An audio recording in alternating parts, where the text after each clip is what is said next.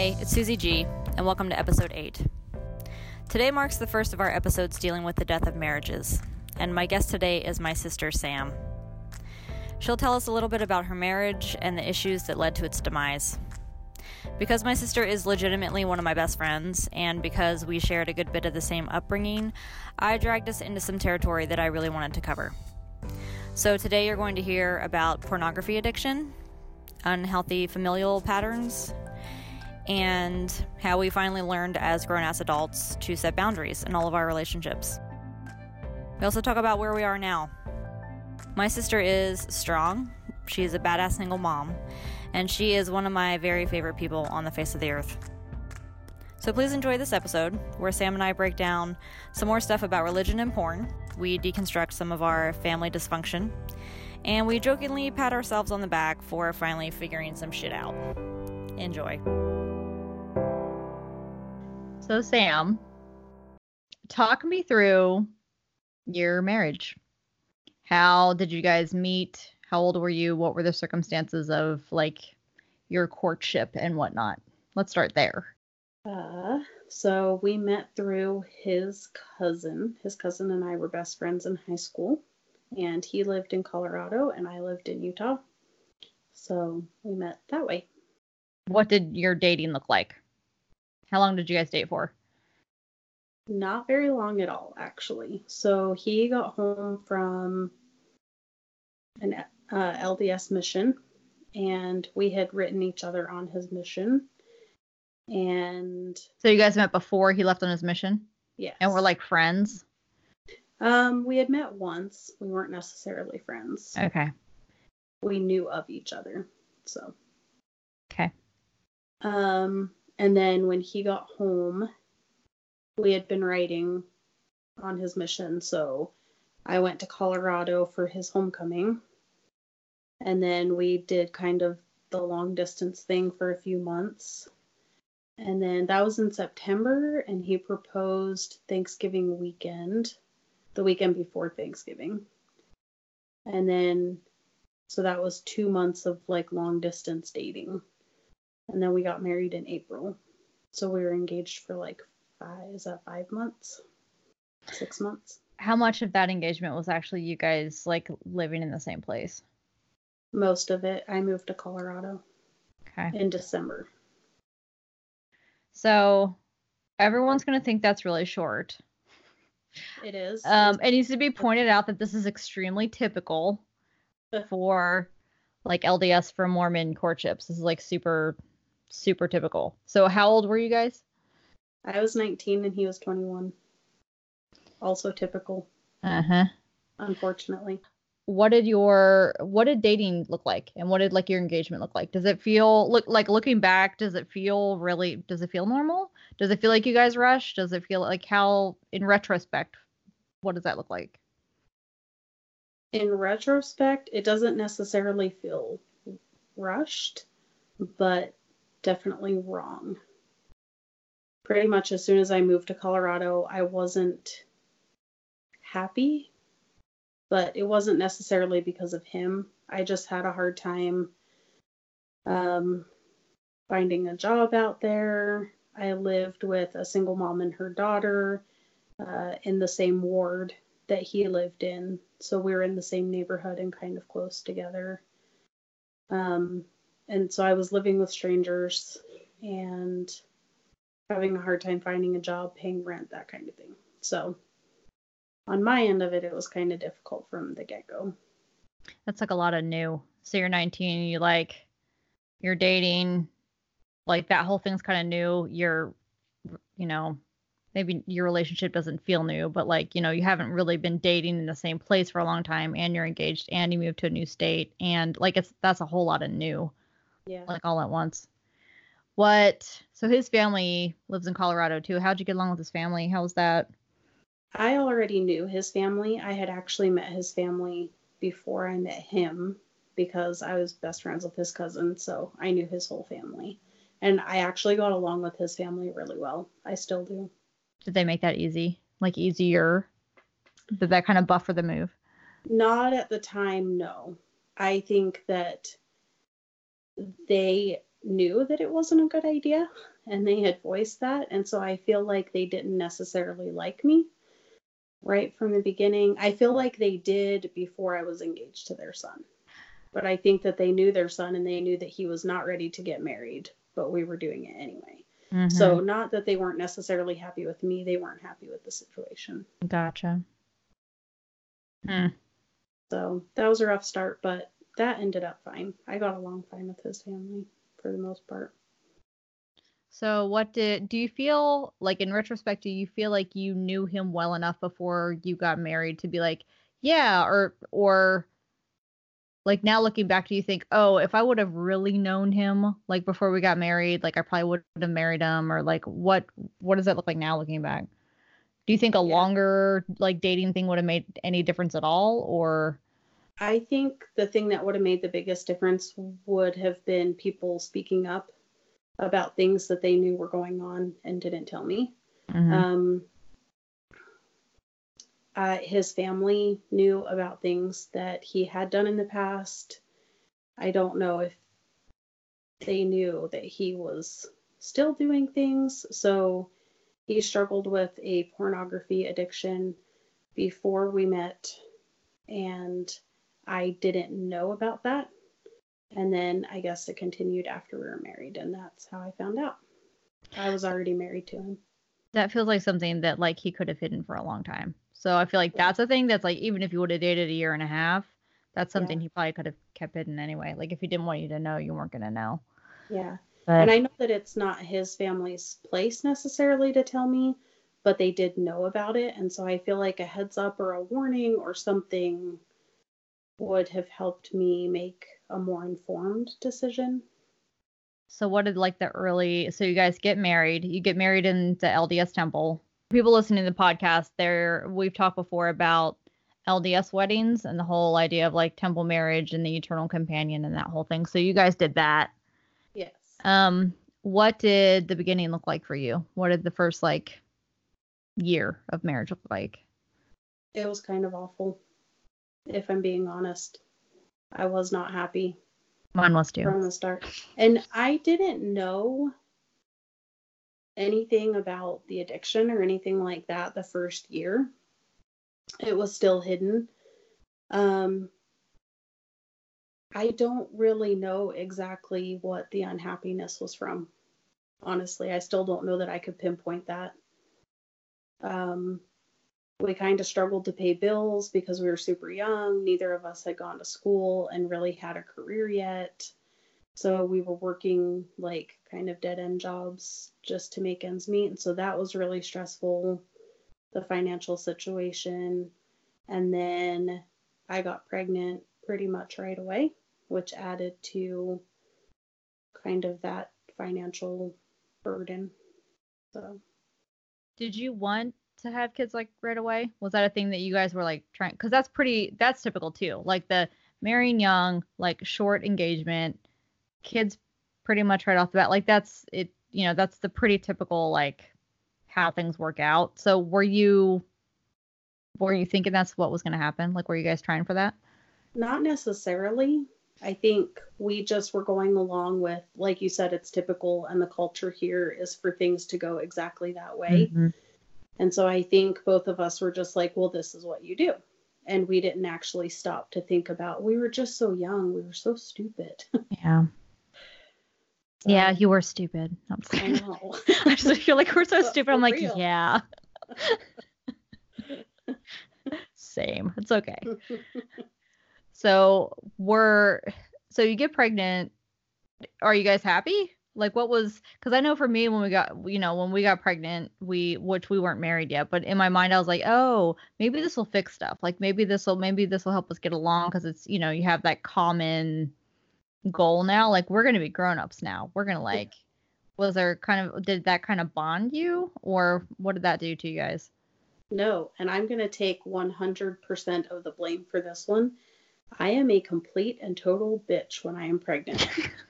and I'm going to blame the hormones. I'm guessing that's what it is because I'm not like that normally. But when I'm pregnant, I am exhausted. And anybody who knows me knows that when I'm tired, I'm not a happy person. so pretty much the whole first trimester of that pregnancy because I didn't know that that's how I was going to be. So Yeah. that was kind of a surprise to both of us that um, I quit my job because I was so tired that I could not function. And I just wanted to sleep all day, every day. And luckily, that didn't last past the first trimester.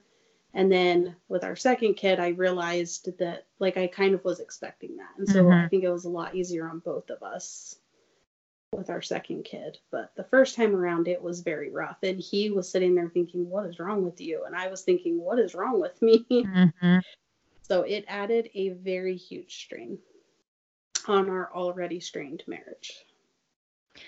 Did you guys have points where it was like good?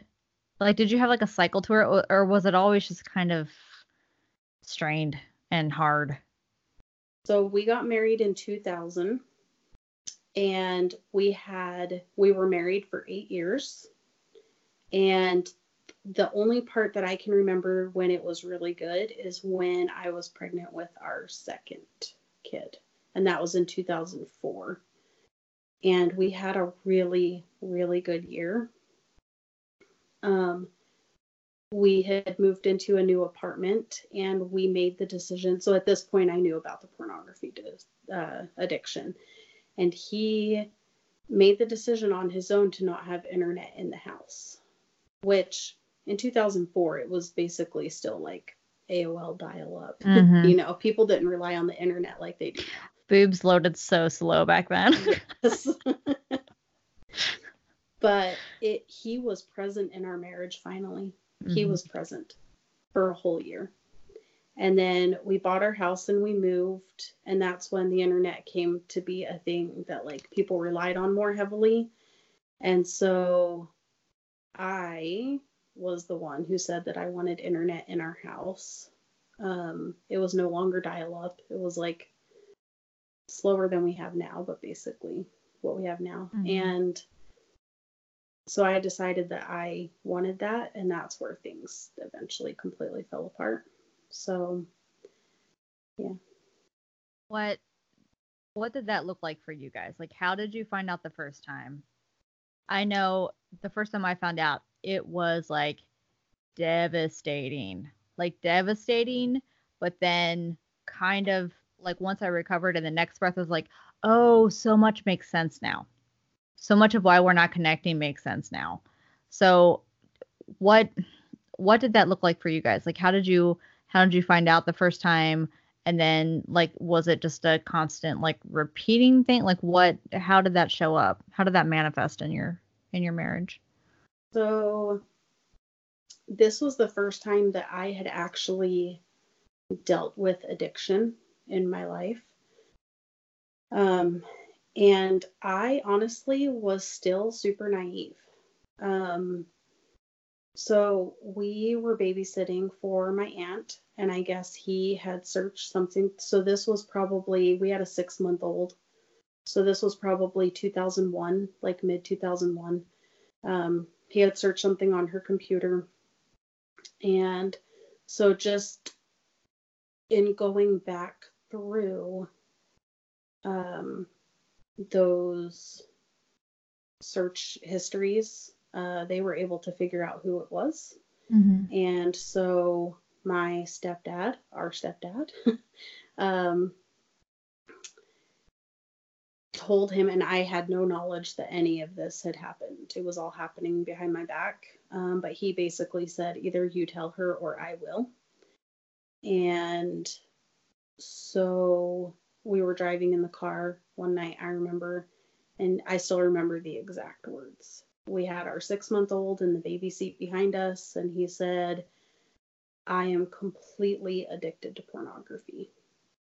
And I didn't, I was just naive. I didn't Mhm. understand the actual weight of that. And I knew that it was bad, and I knew that that meant, you know, like, I think a lot of people don't understand the distinction between looking at pornography and being addicted to pornography. yes yeah Because I don't, And I don't think, I don't think John was addicted to porn. I don't. Yeah. I don't think, I don't think all LDS guys are like addicted to porn. There's people who just like looking at porn, and you can look at porn and you can stop if you want to, but you don't want to. Like it's, Yeah. so yeah, there is a distinction for sure. Yeah. And so I didn't understand when he was telling me that it was something that he could not control on his own. Mhm. I didn't quite understand that at the time. Over the years, I definitely learned that, but I don't, because I've never struggled with addiction, it was really hard for me to understand where he was coming from. So, in my mind, I think it was after our divorce that I realized that he couldn't just stop. Um, it was once I was out of that situation and looking back on it, I think I learned more about addiction through the divorce than I did through the marriage. Right. And I came to understand it more. So, um, yeah. how did he did he try? I mean what did that what did the rest of the years of your marriage look like? So you have that like initial like gut punch and then you kind of did you guys like make a game plan? Like what what did it look like kind of going forward? So anybody who has dealt with addiction or had someone close to them with an addiction, pornography is the same as anything else. Pornography is a gateway.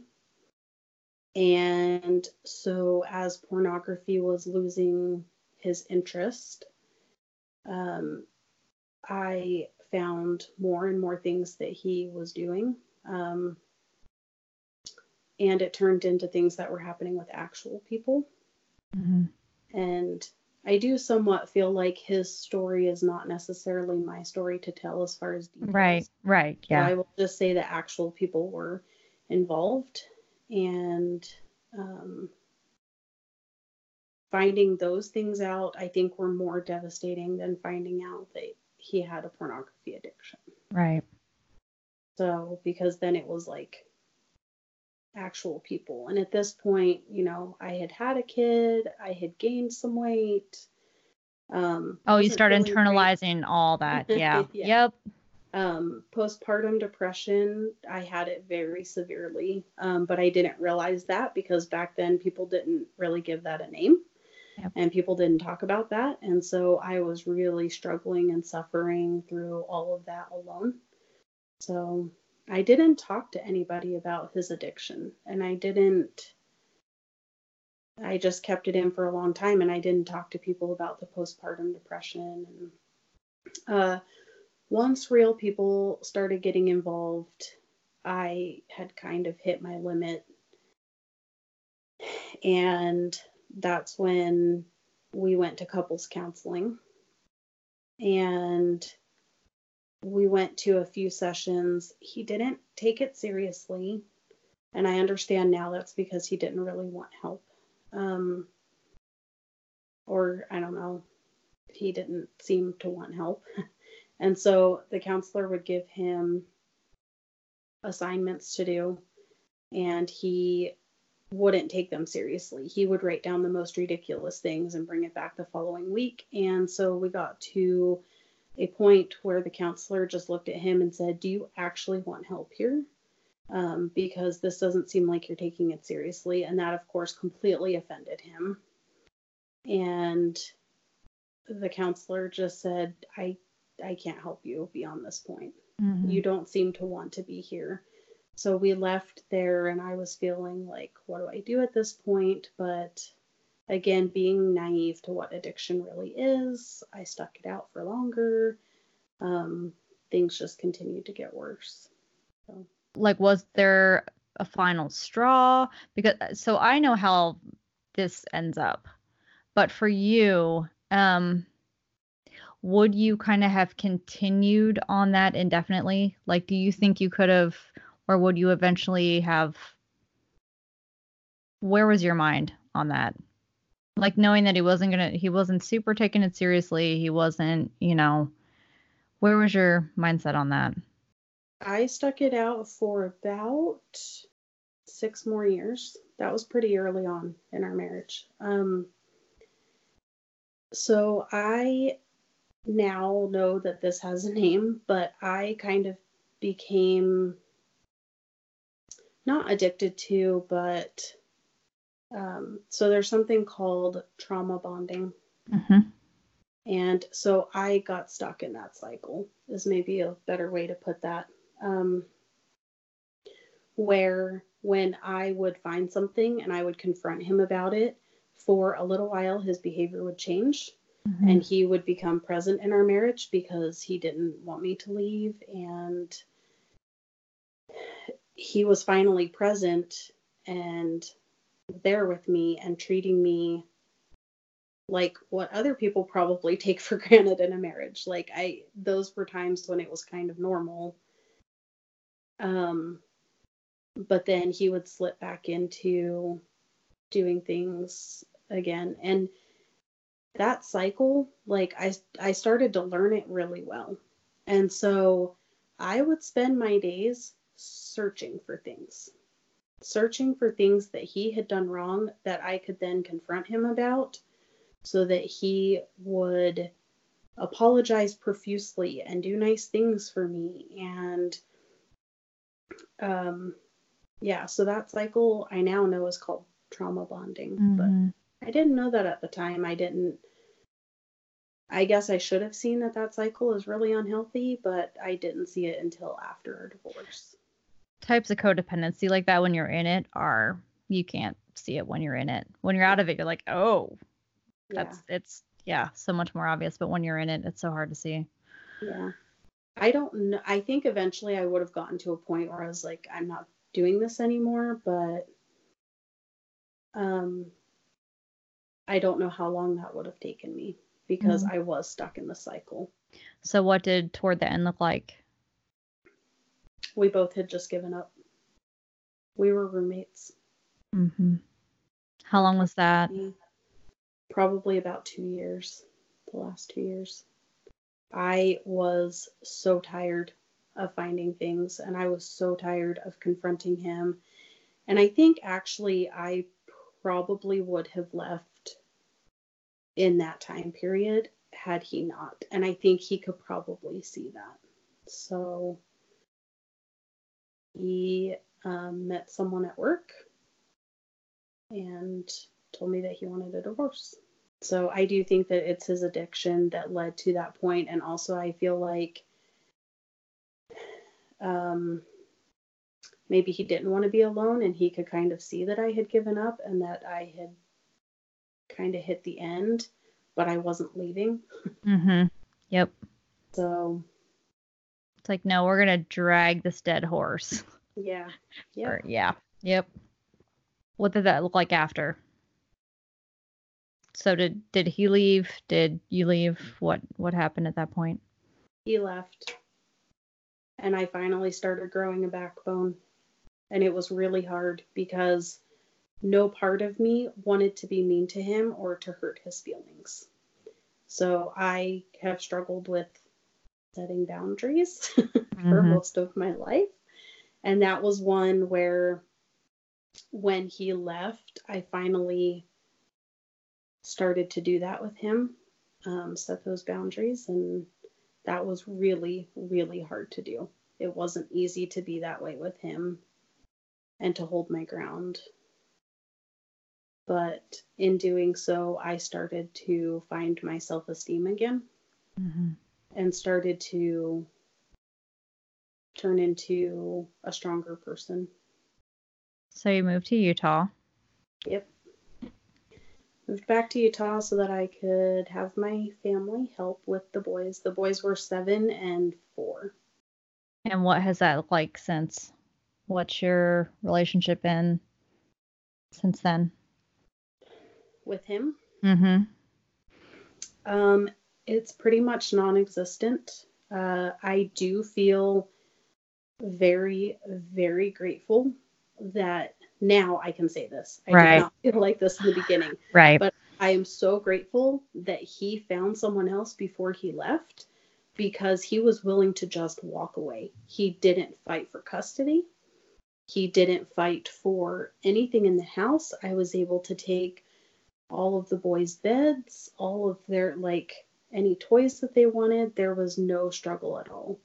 Um, he allowed me to write the divorce decree So in it, it specifically states that he is not to try to convince the boys to live with him. Like I was very specific um, about the wording of the decree. So I feel very lucky that that that was kind of airtight. Mm-hmm. And he was happy to do it because he wanted that carefree lifestyle. And honestly, I don't blame him. We were so young.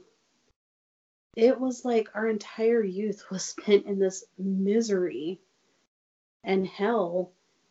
And he was just ready to kind of live it up a little bit. Neither of us got that experience. Mm-hmm. So I can't say that I necessarily blame him for that part of it. However, as a parent, I couldn't imagine. I don't know. I I just everything since my kids were born is to take care of them and to give them, you know, provide for them and just be there for them and make sure that they're okay. Mm-hmm. And he was able to just kind of walk away and and leave that on you. Yeah. yeah. Which has been really hard, but also again, in maybe a backwards kind of way, I'm grateful for it. Because it's not a fight. Yep, it's not a Mm. fight. It hasn't. Mhm. There have been a few small things that come up, but for the most part, like we don't talk to each other. Mm-hmm. So I do feel sad for my boys because they talk to him occasionally, but it's not. They haven't really had a father figure.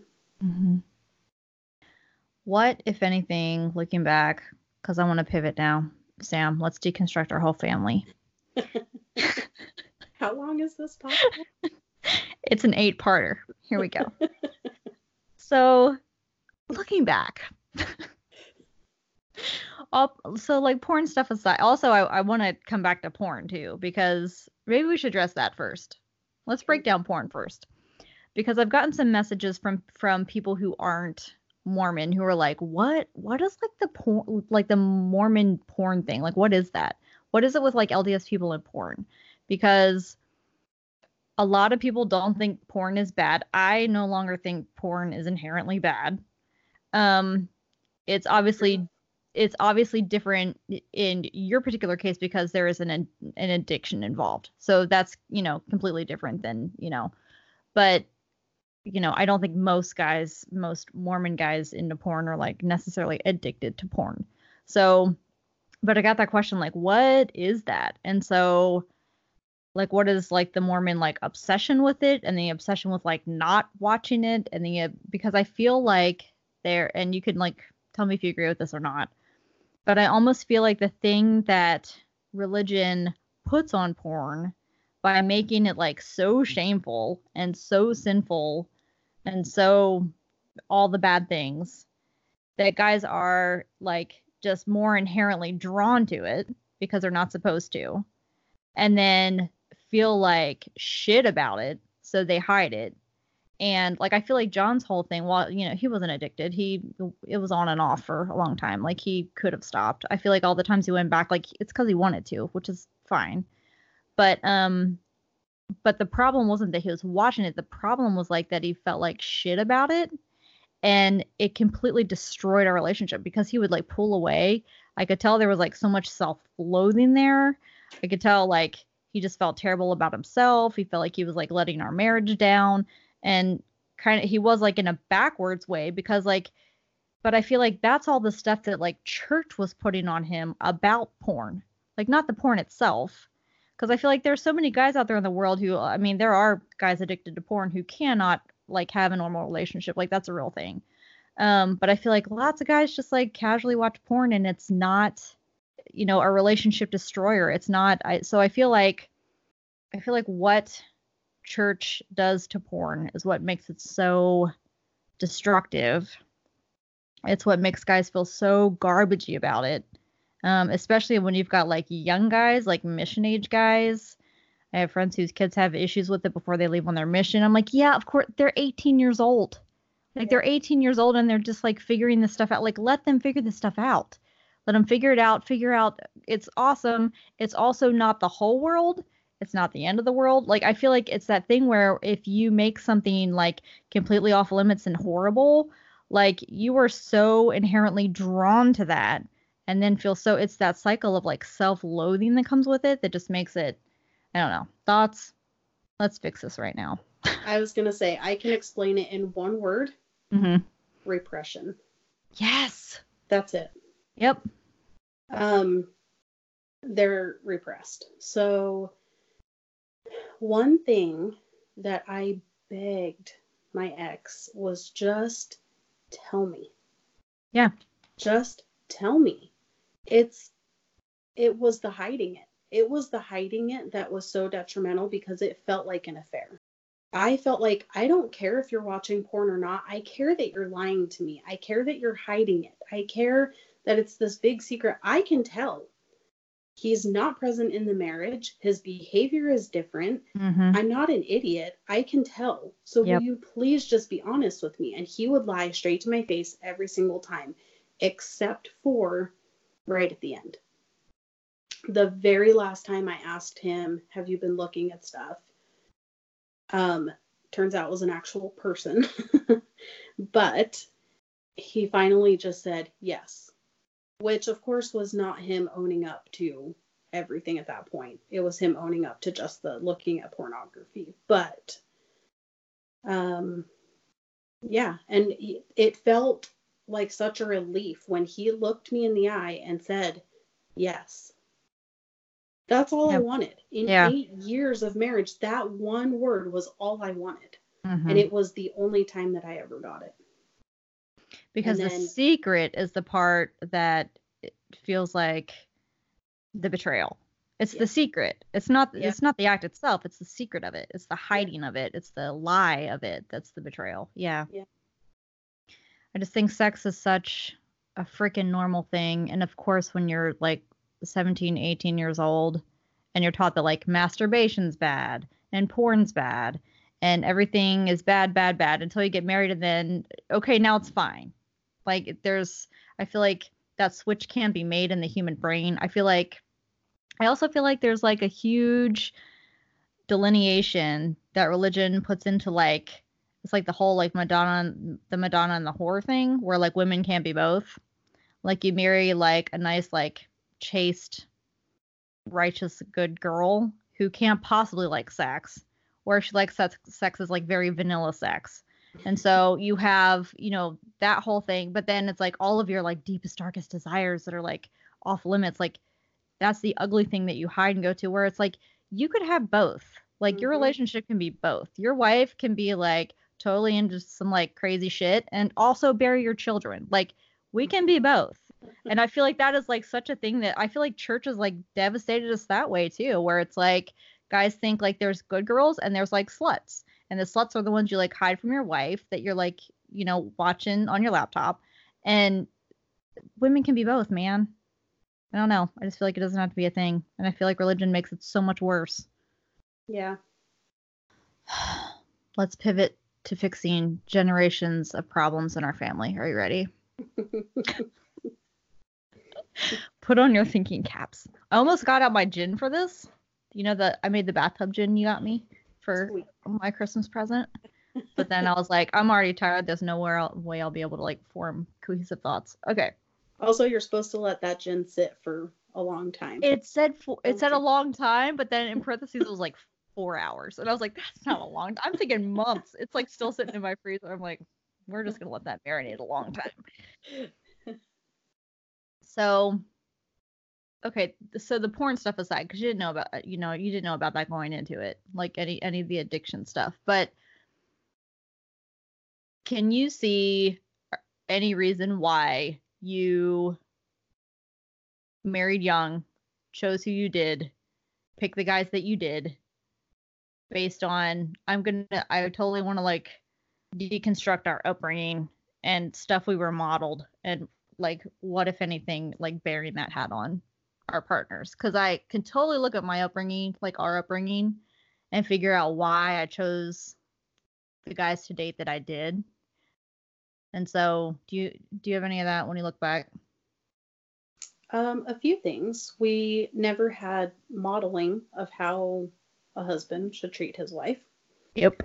Um, we didn't have anyone model what boundaries, what setting boundaries looks like. I feel Uh, like we should tell everyone right now our parents had a really bad marriage. Yes. We grew up in not a great home. Yes. Um there was they were married 12 years, I think. Something like that. Um so and w- while he's my adoptive dad, he's your biological dad. Yes. Um but they were married for 12 years. Not a great marriage. There was abuse there. There was lots of dysfunction there. And so we were modeled like all kinds of not great stuff. Um, I think also when you grow up with abuse and trauma, you're not taught to value yourself as a person. I never thought that as that I had value just because I'm a person. That never occurred to me until I was a lot older. What else? I think because our parents didn't go to college, there was not an emphasis on bettering myself through education. Uh, one of the things I feel like I hit on really hard with my own kids because I didn't have it is I emphasize, and they hear it all the time, that you get your own feet under you before you add a family to it. Yep. Yep. you get a solid ground under you. You figure out what you want to do with your life. You figure out how you're going to make money. And it doesn't have to be perfect because then they'll never get married and have kids. But you for the most part need to have a game plan. And you need to figure out how you're going to make all that work. Yep. and you know the best plans usually end up not being the ones that you actually plan but or how life goes isn't always how you planned it. But for the most part i just feel like when i got married i had no idea what i wanted to do with my life. I Mhm. hadn't even really thought about it. It was that thing where people are like what do you want to do? What do you want to be when you grow up? I don't know. No one ever really asked me that. Hmm Yep. i didn't know. So Same. I've told my kids the same thing. Like the same. I told I joked with Zoe that she's not allowed to get married till she's like 20. I'm like 28. I'm like maybe Yeah. 28. And then right now she's like she's like I never want to get married. I'm like that's fine. I'm like that might change, but I'm like but for right now let's go with that. Let's go with never. but yeah, the whole idea that like I know a large part of me getting married so young was the whole thing where like I never learned to be an adult. I didn't know wh- what that was or what I wanted to be or how to do anything. So it's like I just I went from parents who I kind of expected to take care of me and, you know, didn't do a great job, but whatever. Like I had someone, you know, take care of me and then got married to have someone take care of me because I'm like, I don't know what's I don't know how to be a person. Yep. And so and also just that thing of being young and like not having any idea of like who you are. Like who Yep. are like who are you? Is my personality of who I'm going to end up being like going to mesh with this person? You have no idea when you have two young people that don't know who they are. But I've also I've told my kids I'm like, please don't wait to get married to have sex. Yep. Please, please have sex. Like, be responsible. Don't like sleep with everybody. But like, oh my gosh, please, like, especially the person you're going to marry, please have sex first. Like, figure out if you're like sexually compatible. Number one, but then also that cannot be the motivator to Yep. To be married and stay married. That just can't be a thing. And I remember like I was still going to church when I started like kind of telling people that I was like telling my kids that and I was like getting looks and I'm like sorry, that just I've seen so many people have short like courtships, short like engagements and it's all because like they just want to have sex.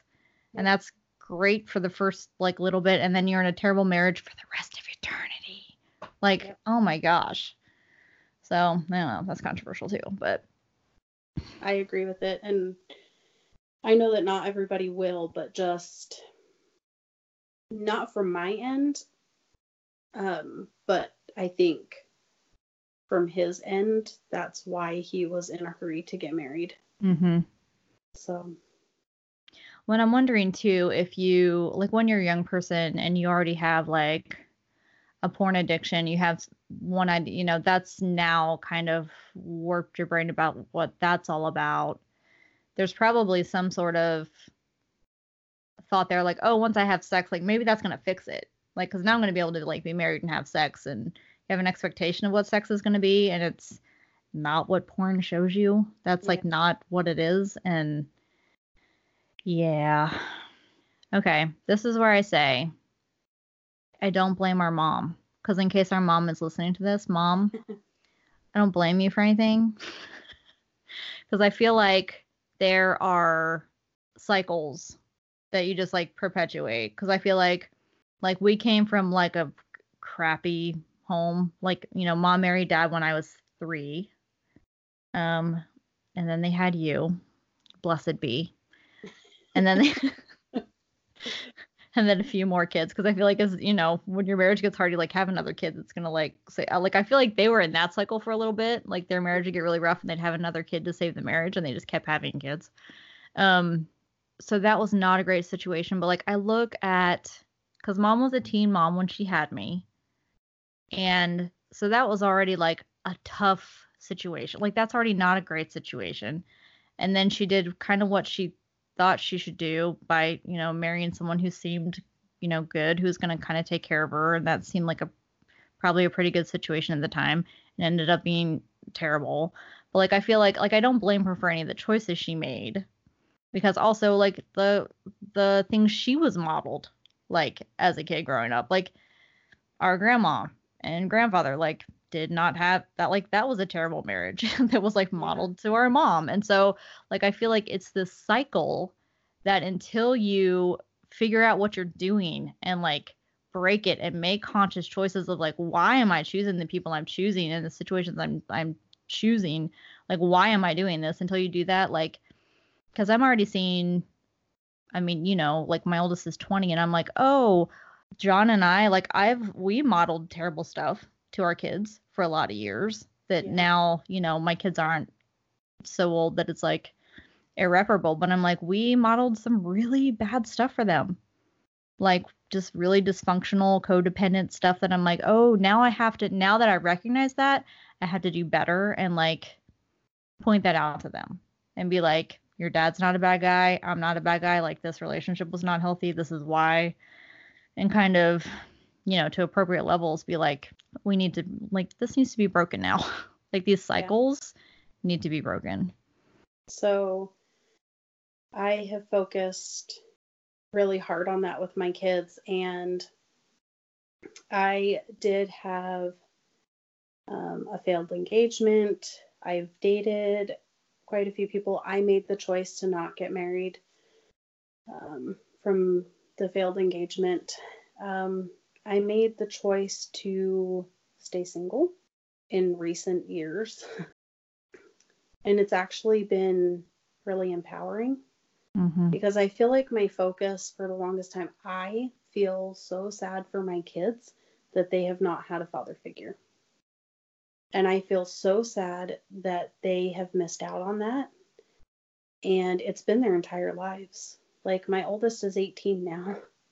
And, but I made the decision that I am only going to get married if the person that I'm with and myself can actually model what that marriage should look like. right And until that actually happens, I don't know if that will ever happen, but until it does, I think I'm doing a pretty good job on my own, mm-hmm. modeling at least how to be a decent human being and how to be a really honest person and how to live your life just how you want to live it.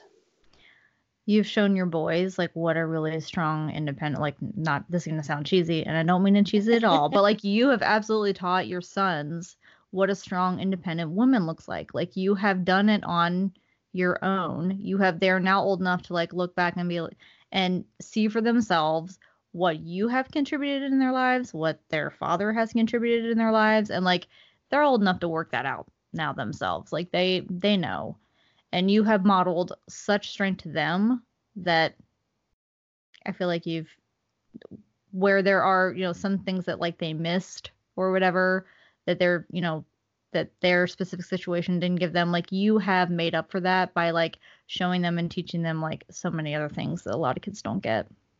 And that's Yeah, like being a strong mom, not a mom who's like a martyr or a mom who's like a pushover or a mom like they got a strong mom.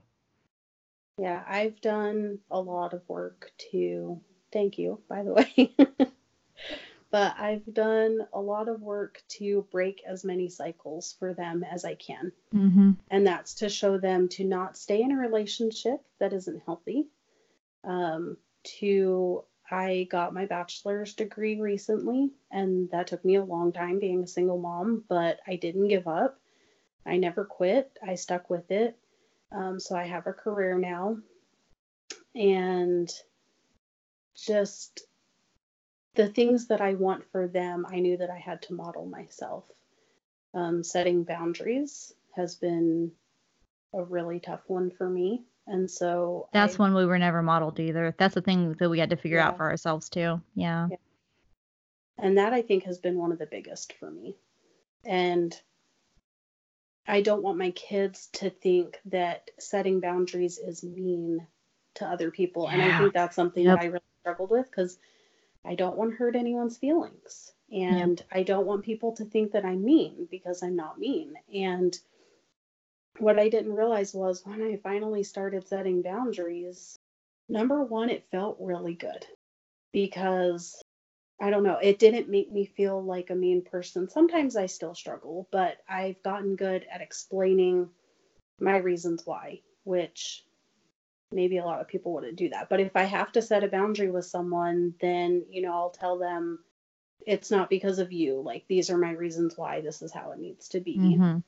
And I think that that's helped a lot with me feeling like people will take it the wrong way or I don't know. But I feel like I've been a lot more successful just in life in general by setting boundaries. I'm obsessed with it. Like once I figured out how to do it, and once I got over the idea that like it's mean, it's not mean.